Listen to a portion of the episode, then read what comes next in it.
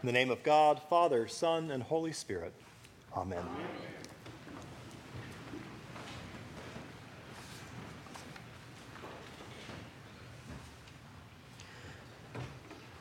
When the day of Pentecost had come, the disciples were all together in one place. When we hear the word Pentecost, we know this story, don't we? Pentecost, it's the day we all wear red. And y'all are great Episcopalians, by the way. So, it's the birthday of the church. It's when the Holy Spirit came to the disciples in the form of something like tongues of fire. Most of us can create that scene in our mind's eye. But Pentecost did not actually begin with the disciples. The Feast of Weeks, or Shavuot, was actually celebrated by Jewish people seven weeks or 50 days after Passover. And that's where the Greek speaking Jews got the name Pentecost, which means 50 days. This was a pilgrimage feast when Jews from all over came to the temple in Jerusalem.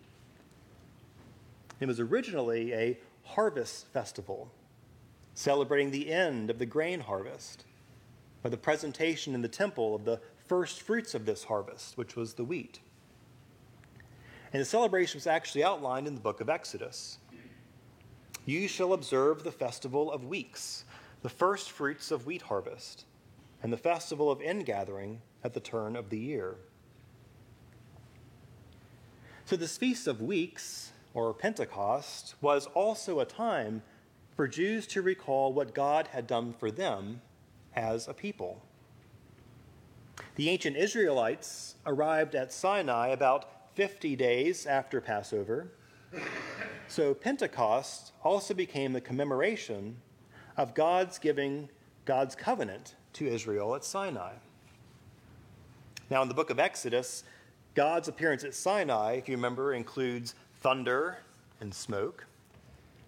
And the scripture scholar Raymond Brown wrote that one ancient writer describes angels taking what God said to Moses on this mountaintop and carrying out on tongues to the people on the plain below.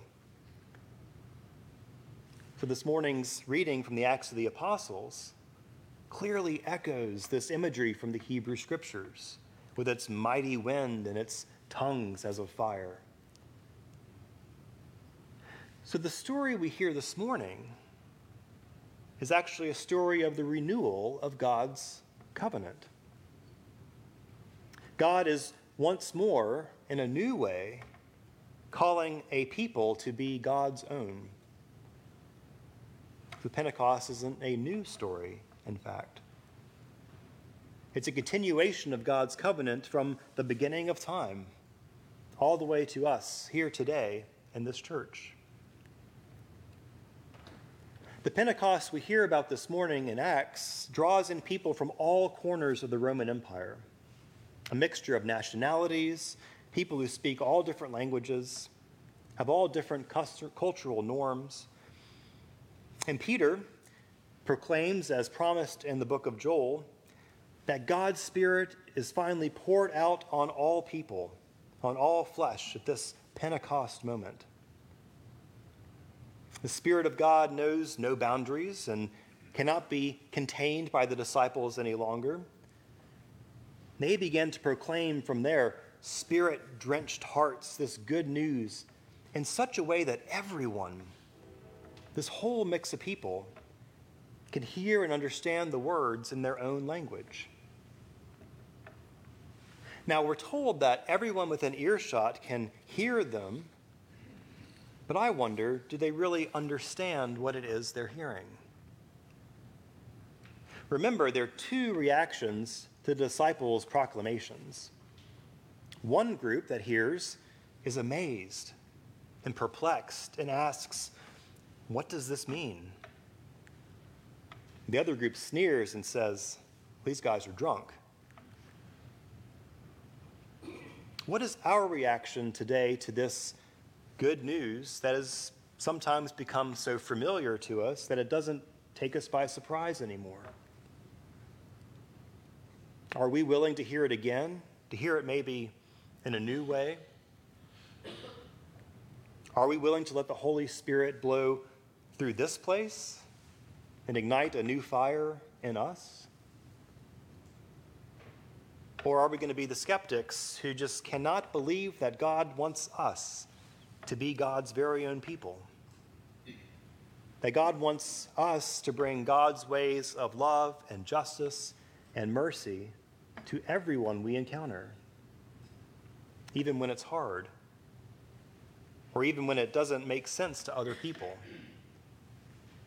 or even when we have no idea where that might lead us. The disciples certainly did not know where this was all going to lead them. Jesus never left a blueprint or a map for their next steps in which to follow. Instead, Jesus left them this Spirit and asked them to go into the world and spread that good news of God's love and faithfulness, however that might end out panning out. And isn't that what God asks of us, too? This is that spirit that the disciples encountered. And that same spirit will blow through this place if we let her. That is the spirit that hovered over the waters of creation and the paraclete that Jesus promises to send to his disciples. Now, we have a whole list of names for the Holy Spirit, but I think that word paraclete, strange as it may sound to our ears, is actually my favorite. It's a combination of the Greek words para, or alongside, and kletos, or to call. Jesus promises that the Holy Spirit will come alongside us. We may not know just how or where God might be leading us, but we have the promise that the Holy Spirit is walking side by side with us into this unknown future. And that brings us comfort and peace. And usually, when we least expect it, that spirit promises to shake things up, to blow through this place like a violent wind. And this paraclete will come alongside us and remind us that we are, in fact, God's beloved people. And if we allow it to, that spirit will ignite in us a fire of God's love so intensely that we cannot help but to spread that love to others. And so, sisters and brothers, the day of Pentecost has come for us too. And can we dare to ask what this really means? Are we willing to open our hearts to God? Can we believe that the fire of God actually rests upon us and burns over us? Can we allow that Spirit to speak through us, a language that everyone can understand. A language of love and forgiveness, of mercy and justice, of hope and of promise. As God promised through the words of the prophet Joel so long ago, that Spirit of God is poured out on all flesh, on all people. Now, on that first Pentecost so long ago, everyone, male and female, young and old, slave and free, were invited not only to share in God's blessing, but then they were expected to act on it, to dream and prophesy themselves. So too are we. Even ordinary people like you and me begin to see visions and dream dreams. The question is what will our response be to such wonders? Will we sneer and call these things nonsense? Or will we allow ourselves to be amazed and dare to ask, what does this mean?